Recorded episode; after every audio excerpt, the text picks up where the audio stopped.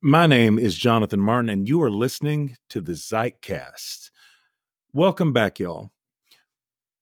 You can do anything for 40 days. You can do anything for 40 days. That's my refrain right now.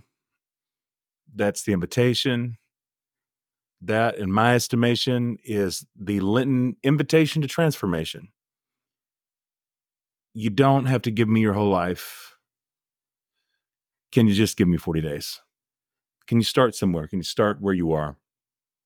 This message preached at Fillmore United Methodist Church, first Sunday in Lent, has some overlap with the Ash Wednesday message, but maybe we need the overlap, can establish context a little bit more.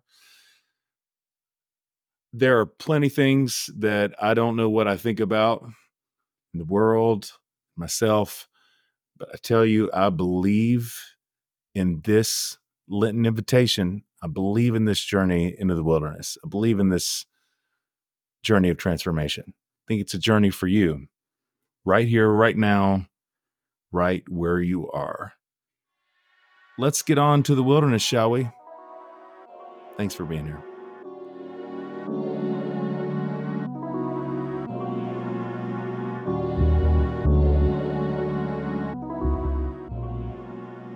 Return now all the way to the text. I just want to point out a couple things.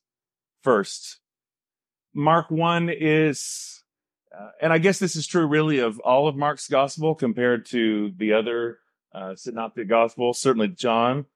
Mark is the starkest. Mark is the shortest.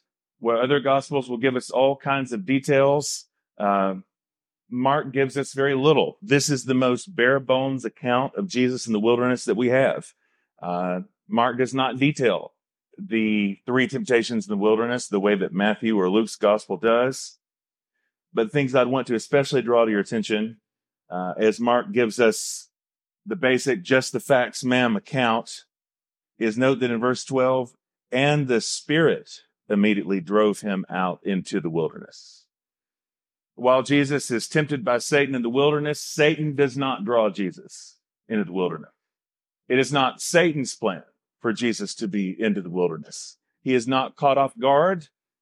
This is the Spirit of God, the Spirit of God Himself that directs Jesus into the wilderness. He does encounter temptation there, but it is the Spirit who places Jesus into this place. I like this part because I think this little clause is unique to Mark's gospel that for all the things that Mark leaves out, I love that he includes that he was with a wild beast. And anybody who's ever attempted any kind of a fast, anybody who's ever uh, given up food for a little while or given up something else that you love uh, knows that wilderness spaces are places where sometimes you will see some wild beasts. Sometimes those wild beasts are in us. These uh, beasts could be anything from hunger to uh, lust to any and all. Like we we definitely confront the wild beasts when we're in the wilderness. Um, so Jesus does run into some wild things while he is in the wilderness, and yet I love that Mark includes this part that the angels waited on him. Yes, there are wild beasts in the wilderness to be sure. Yes, there are um, devils to be confronted and to be fought. But I also love that the wilderness is the place. There are angels that meet us and minister to us that we would not have connected to any other way. We would not have received this comfort any other way if not for the wilderness. Yes, the wilderness is a place of testing, a place of temptation, a place of trial. But there's unique comfort in the wilderness there are comforters that we would not have known. Um, I had a silly thought, even talking about Brian coming next week, that like when Jesus says that I've not left you without a comforter, that we have another, I'm not leaving you without a pastor, another pastor will be coming. But there is a, that promise of the Spirit. Um, there is something I think specific about this call to the wilderness that God draws us out in the wilderness but it's telling us when you get there, you're not going to be alone. You might get lonely, but you won't be alone. I will be with you in the wilderness. I will send my angels to minister to you in this wild place. So this week in particular, as we begin this journey into the wilderness, and we're now officially en route since Ash Wednesday. Now there's 40 days um, where everything happens. And now we're we remember that Jesus is on this journey, but we're on this journey. Jesus was in the wilderness. Now we're in the wilderness. And I'm finding myself today um, just with a flicker of images uh, from my week that have marked the beginning of this little season for me. Uh, for one, on Wednesday, um, myself, along with several other uh, clergy in our area who were super generous to donate their time, we offered ashes to go for our students out in front of Hoover Hall, uh, our main cafeteria there. And let me tell you, I've never done that before. I don't know if anybody else has had experience with something like ashes to go. All that meant is that we had the ashes on us, had a little station, little sign, Ash Wednesday, a little um, flyer that talked about what Ash Wednesday means and what Lent means. And for any students who wanted to take the ashes, we just gave it to them and then just a very quick blessing, um, reminding them what Lent is about. And then to put the ashes on. Uh, from dust you came, to dust you shall return.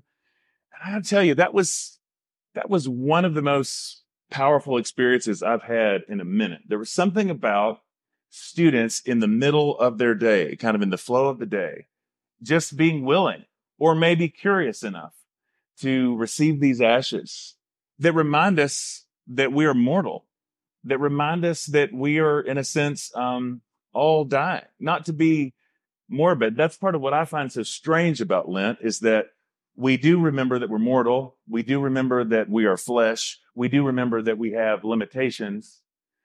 But I think in that, um, there's something really liberating about that. Um, we do remember that we are dust. We do remember that our bodies don't go on forever. We do remember that we have limitations. And I think there's freedom in that. Uh, there's a very real way, and this is I think what the journey always is to the cross. The cross, this journey into descent and into death, is actually the only thing that can set us free. There's a strange way, a strange mystery to how God uses even this journey, and maybe especially this journey to death, into new life, into a fuller life than we ever could have anticipated. But good gracious, it was powerful to lay hands on the students and to remind them of their mortality, to share this very human moment, so out in public, so in the middle of things. Um, a little later that same day, I don't even know how this is all connected. They're just, this is my Lenten journey, and there's something in this for me. It was a little later that day that we hosted a listening session at the Center for Spiritual Life for our Muslim students and Dr. White, our president. And uh, it was just a really beautiful time and conversation. Our Imam was here in the last couple days, and we were part of a, a little event on ethics at the Prindle Institute for Ethics. And I've told people about this, the interfaith side of my work, that I've never felt more like a Christian than having the opportunity to serve my Muslim neighbors and to be able to serve our Buddhist neighbors and our Jewish neighbors, and just really, um, that was all kind of the same day. And it landed with uh, I preached at Gobin for their Ash Wednesday service that evening and thinking about and sitting with like, what does all this mean? Because, and I'm putting this all this morning in context of the wilderness, but um, on Ash Wednesday, the lectionary texts are always the same, and they are the texts um, like from Hosea, uh, or I'm sorry, from Joel rather, that reminds us of the kind of fast that God is calling us to. That it is not about superficial religion. It is not about making a display. That it is for the sake of people being liberated. Um, on Ash Wednesday, we always look at the section in the Sermon on the Mount, which is kind of interesting because as Christians, ashes is a public uh, display, but we always have the text of Jesus in the Sermon on the Mount reminding us that when you pray, to pray in secret, not to do it out on the streets, uh, the way that uh, that the teachers of the law do. You when you pray, go in secret. And when you give, don't let the left hand know what the right hand is, is doing. It's all of that. And I was struck this week by how differently I hear those texts now than the way I would have heard them before, the way I used to hear them. Because there was a time in my life when I heard all those texts as a kind of threat more so than an invitation. It makes all the difference in the world whether or not we read these kinds of texts as threat or as invitation. When I was reading it as threat, then when it was time to maybe, uh, I'm, I'm trying to fast, I'm trying to spend more time in prayer, I'm trying to give up something for Lent, whatever it might be, I was almost paralyzed by all the self examination that was going on. Anybody else ever do that? Like kind of get in your head about this stuff? Because then I start thinking, well, how do I know for sure that my right hand doesn't know what my left hand is doing? Or if I'm doing this thing, how do I know I'm not doing it for the applause of other people? How am I not, how do I know I'm not doing it to get, um, attention? How do I know that I'm not being sincere enough? What if I'm only 75% sincere, but 25% not? What if I'm 80% conscious of God and 20% um, concerned about what somebody else will think? Have I thoroughly examined my motives enough? Have I parsed them? Have I really got to the bottom of this thing? How do I know for sure? And now, whenever I read those texts, and I honestly think this is just, um, this is about proximity, not like, oh, I'm especially close to God. Uh, it's just over time you learn the character of God and you hear things differently. You know, the way like, um, we have a number of people in this church who have been in love for a long time. What is the, what is the longest marriage we have here? Who's been married the longest? We know that? Because I think we have some plus 50 years. Is that right? Okay. See, that's amazing.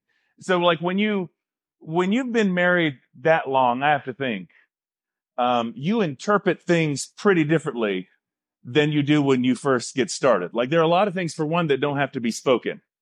Um, just a glance, a look in your direction can say a whole lot of things.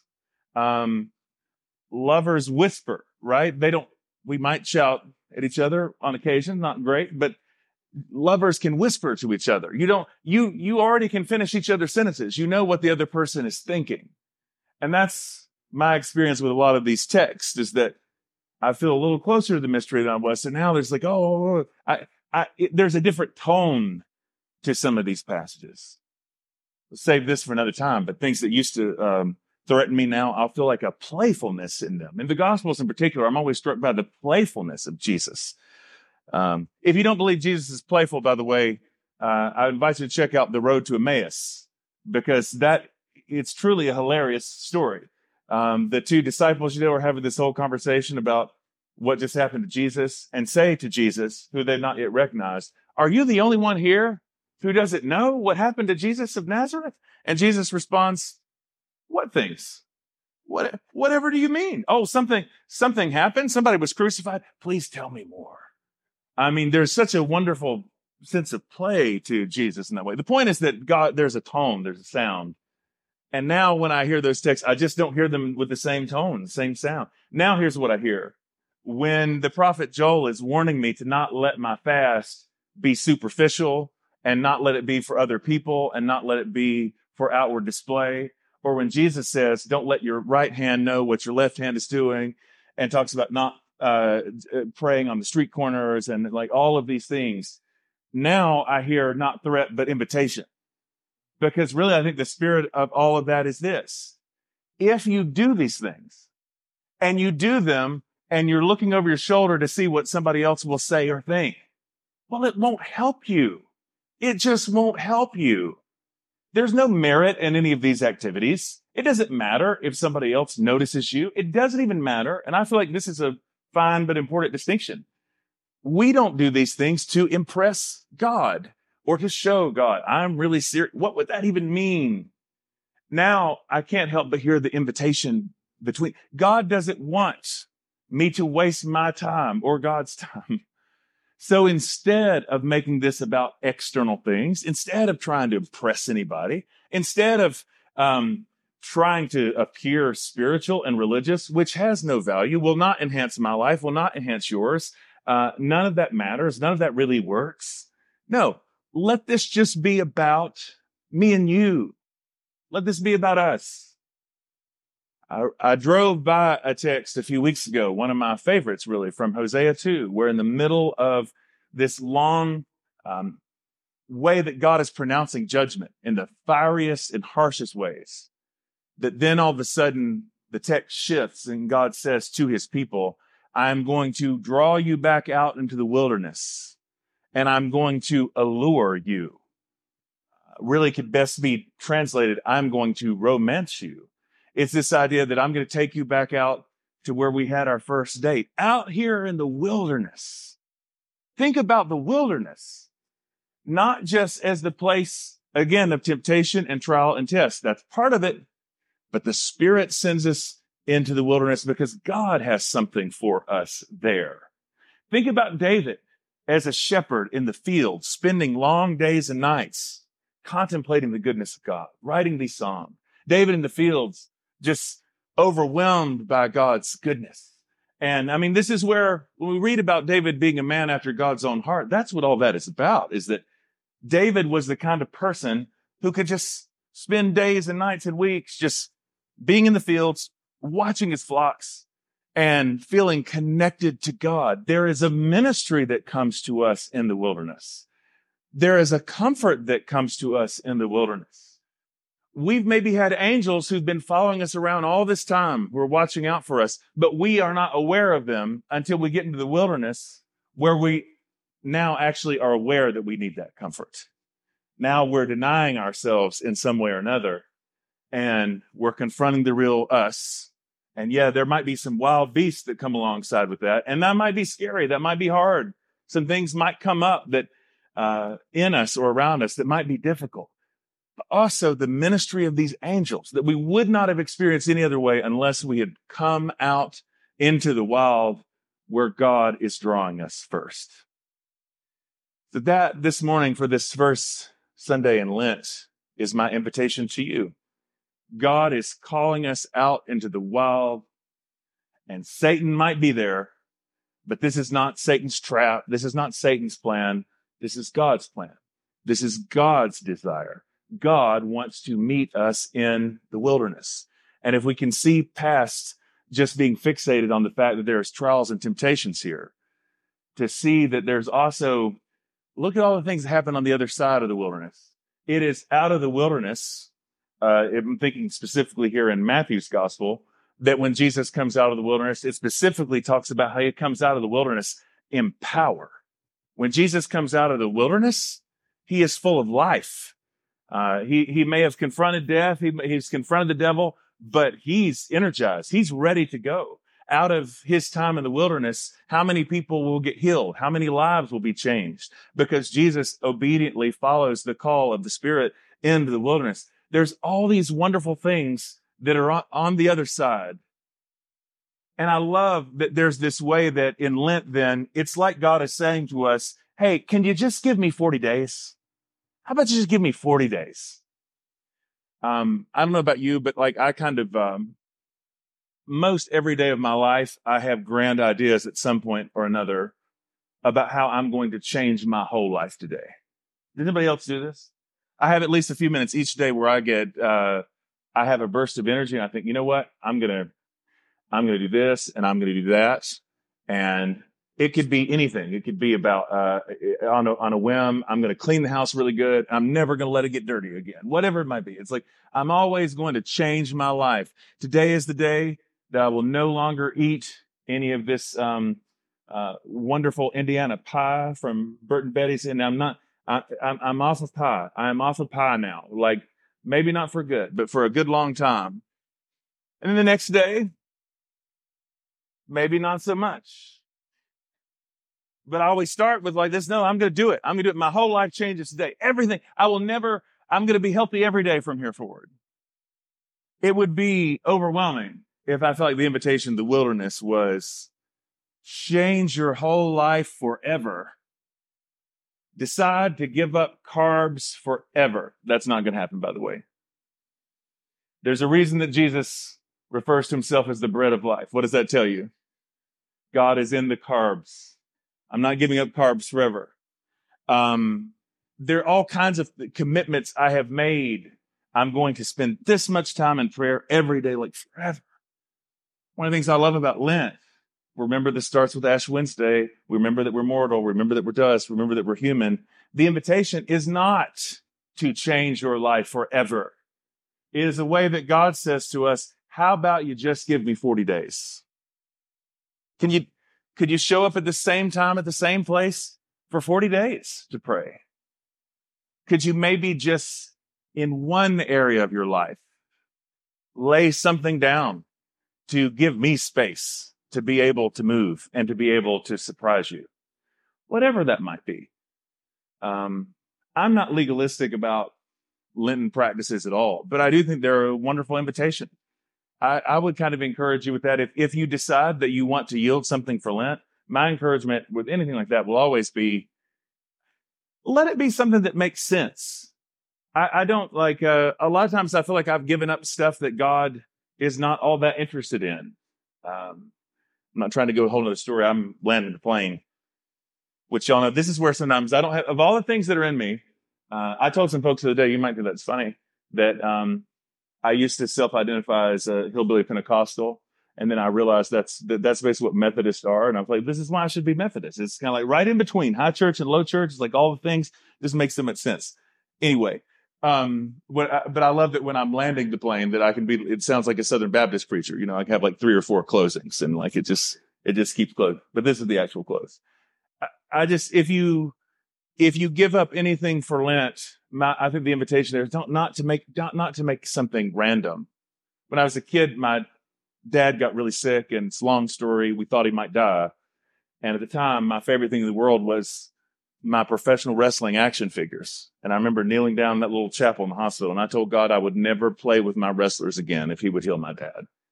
Now, I can appreciate now as a grown person the sincerity of that prayer and the sweetness of that.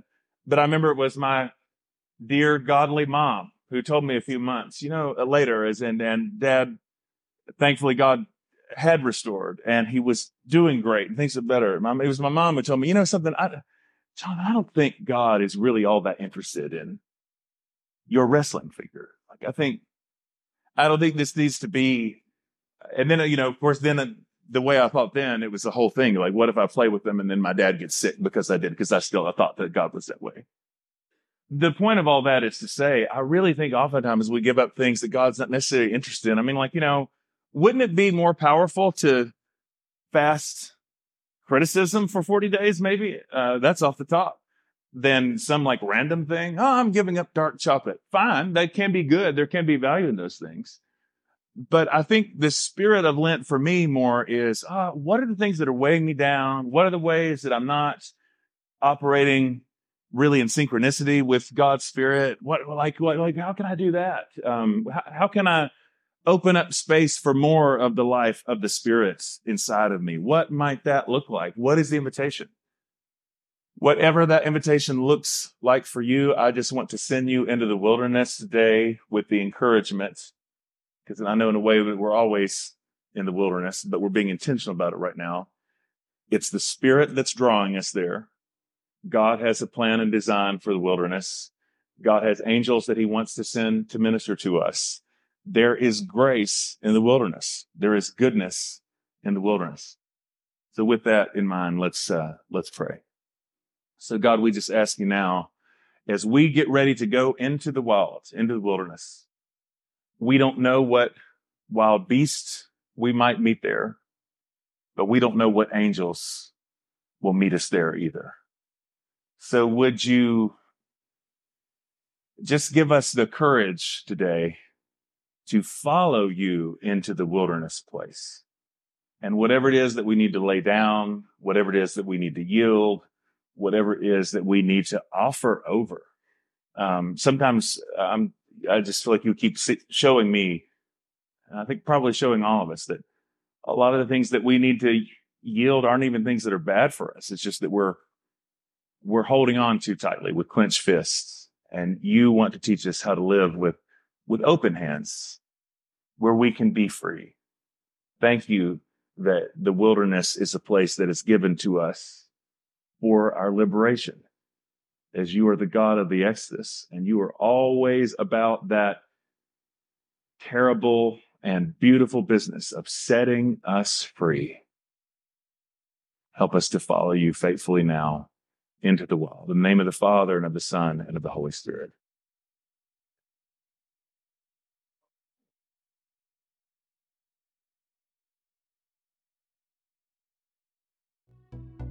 Page five, sorry, 568, Christ for the World, we sing. We're going to sing verses one and three.